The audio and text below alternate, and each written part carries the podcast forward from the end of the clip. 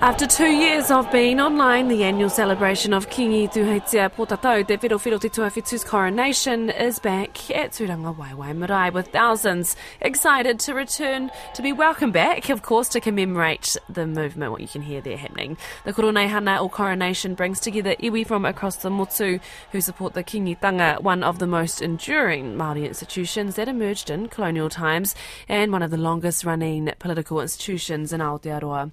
There'll be karakia, kapahaka, political debates, government representatives, and the Māori King's formal address, of course. Our Māori News editor, Jamie Tahana, is there and joins us now. Kia ora, Jamie. What's been happening there today? Uh, kia ora Māni. Well, it's the, uh, it's the kawe mate from across the motu today. So, you know, we've got the celebration, but there's also a solemn note.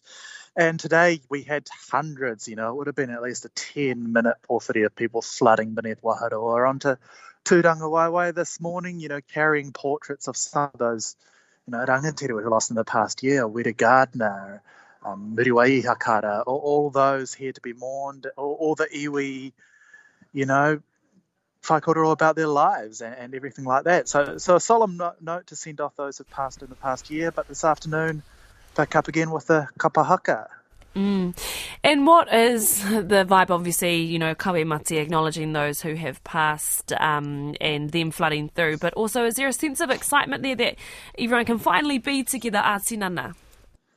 Yeah, and it has been. What's 2019 was the last in person Koroneihana here. So, you know, there, there is that air of excitement that, you know, the online Koroneihana of the past two years has just not not held up the same. I'm not sure if you can hear all the all the chatter and chanting behind me, but there, there is a real real electric vibe here. And you know, just just this morning when we rocked up at about eight o'clock, you know, all the nannies embracing and hugging at the RAT testing centre before we came in and stuff. You know, people, mm. there's an era of reunion this year as well.